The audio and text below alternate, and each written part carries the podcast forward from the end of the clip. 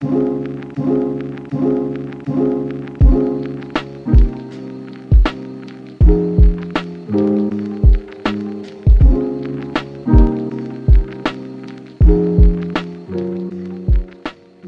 What's up, y'all, and welcome back to another episode of the Resilient Body Podcast. I'm your host, Dr. Arneka, the not so typical chiropractor, and today we're talking about what you should do for the tension in your neck and shoulders. Today's episode is inspired by an Instagram conversation. I think a couple of weeks ago, I put up a question box in my story to ask people on my page what things they specifically needed help with. And instead of putting low back pain, shoulder knots, um, neck pain, etc., I wanted them to be more specific. And I wanted them to put, I feel X when I'm doing Y, and insert the blank with whatever they're specifically feeling. One of the responses I received is that they feel tension in their neck and shoulders when they're sitting or standing for long periods of time. Now, this is coming from a desk worker, so who knows where you know at least they're sitting or standing for at least eight hours. And I wanted to share this on a podcast episode because I know that there are other people who, whether you are a desk worker or not, but other people who are having and experiencing tension in their neck and shoulders and not knowing what to do. Maybe they've been doing different things that haven't necessarily been helping.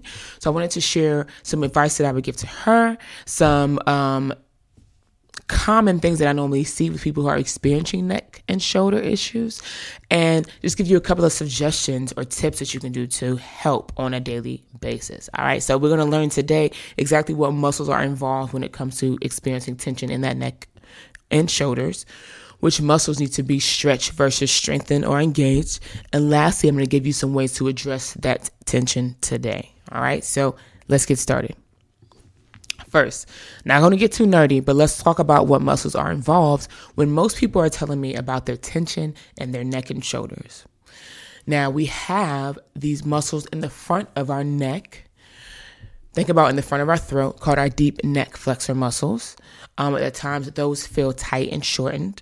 We have our trapezius or our traps that you most likely have heard about, and they are broken down into three sections. We have our upper traps that sit on the top of our shoulders.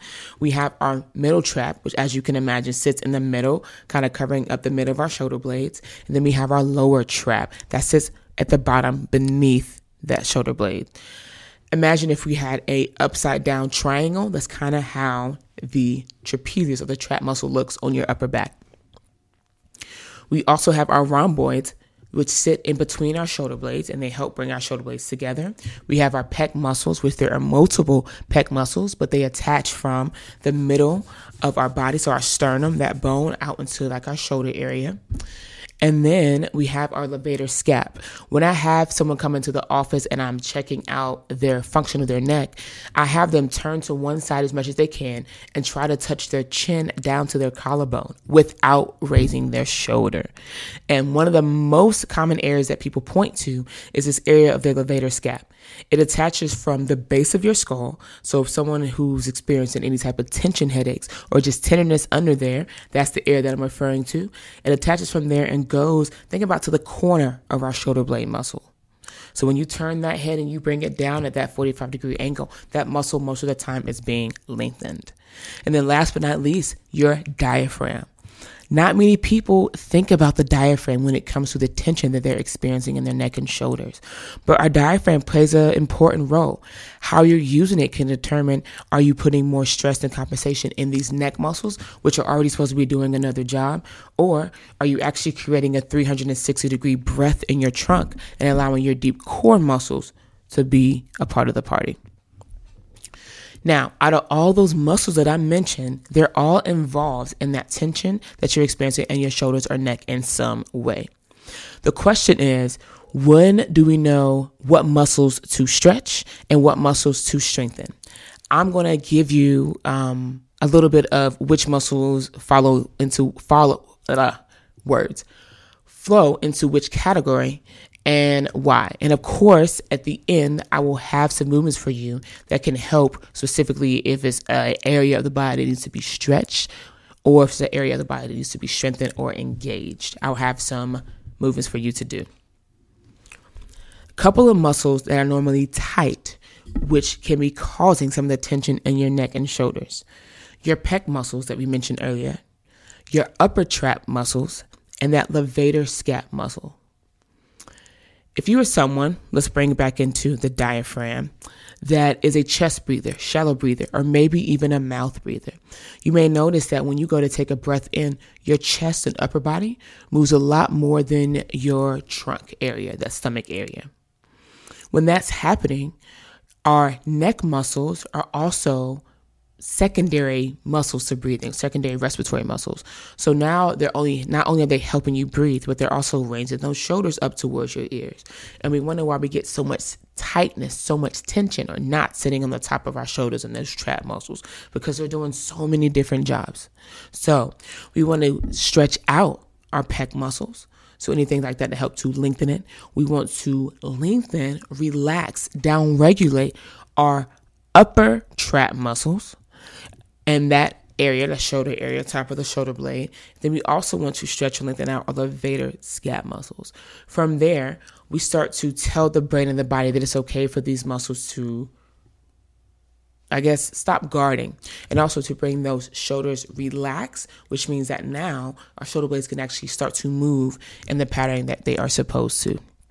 Now, when we have something that's on one end that is tight, that means something on the other end is maybe lengthened. All right. So think about a tug of war match. When we think about the front of our body and those muscles we talked about, those tight pecs, upper traps, levator scap, they're winning this tug of war right now. That's why we are sitting in positions that involve us having rounded shoulders. Our neck is down looking towards our phone or our screen because our pecs, those upper traps, those levator scaps, they're winning that tug of war and causing your body to be into this motion.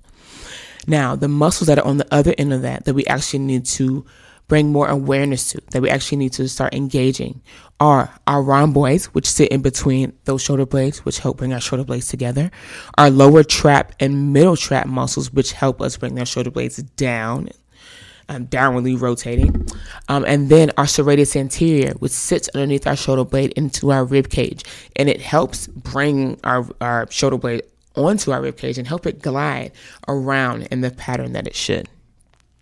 And last but not least, our deep neck muscles, our deep neck flexors. So those neck muscles that sit in the front of your throat, they're really helpful when it comes to stabilizing our neck and holding ourselves up in, a, in a position that we call like our double chin.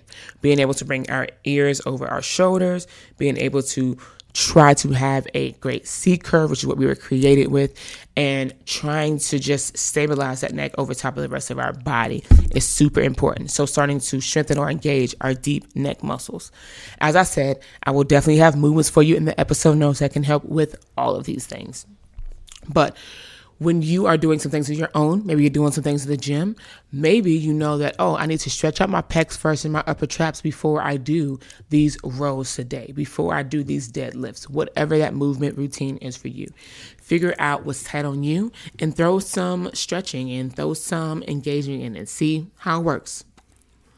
Now, I definitely provided you with some movements, but now I want to give you a couple of tips that are not exercises or movements that can also help you when it comes to decreasing that tension in your neck and shoulders.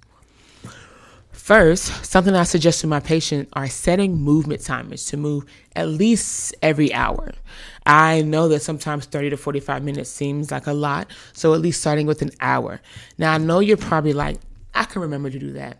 But I also know that there are some people, and I've experienced this as well, where when you are tailor bullseye focus on this one task or project that you are doing. You have not stood up for who knows how long. So setting a timer just kind of pauses you for a second and reminds you to get up from that space or maybe just take a breath before you go into that next task or to continue on with that same task. So set a movement timer to remind yourself to get up from your desk, to take a breath, to stretch, maybe even to change your position, which is one of my favorite things. It doesn't have to be sitting or sitting. How are you sitting? When I was on my monthly accountability call, and I do with some colleagues. Um, I'm sitting at my desk on Zoom. It's a two hour call, but I'm not sitting on my stool the entire time. I switch over to a half kneeling position. Maybe I'm sitting down in this crisscross applesauce. Maybe it's more of a butterfly. Maybe I'm getting a little hip flexor stretch while I'm doing this. Maybe I'm laying on my stomach. It depends on how I feel. I just know that I don't want to sit in the same spot for X amount of time. And I know that I can also get some mobility in while I'm looking at a screen. So I take advantage of that and I change the positions that I'm in. I'm doing it more so every 15 to 20 minutes, but I'm changing the positions that I am throughout that two hour call. Next, maybe you start to walk and talk if you do not have to be in front of your computer in order to be on this call and you're just to sit there on the phone or maybe it is a zoom call but you just have to talk when you're needed how about you turn it into a walk and talk moment so grab your phone go outside for that 30 minute for that 45 minute walk and you'll notice just how much better your body feels. Maybe you get some vitamin D if there's freaking sun in Sacramento that day.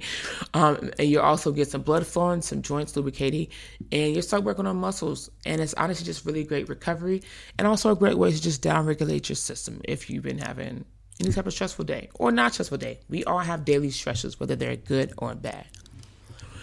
Last but not least, we have to work on breathing whether that is you doing breath work in your movement routine, whether that is you laying on your back doing some diaphragmatic breathing, you sitting at your desk and doing some diaphragmatic breathing. We have to make sure that breathing is somewhere part of our daily routine more. We need to make sure that we're able to create a 360 degree breath so that our chest and our neck muscles aren't overworking. And then we also need to make sure that we're breathing through our nose and our mouth, another thing that has to do with our neck muscles working.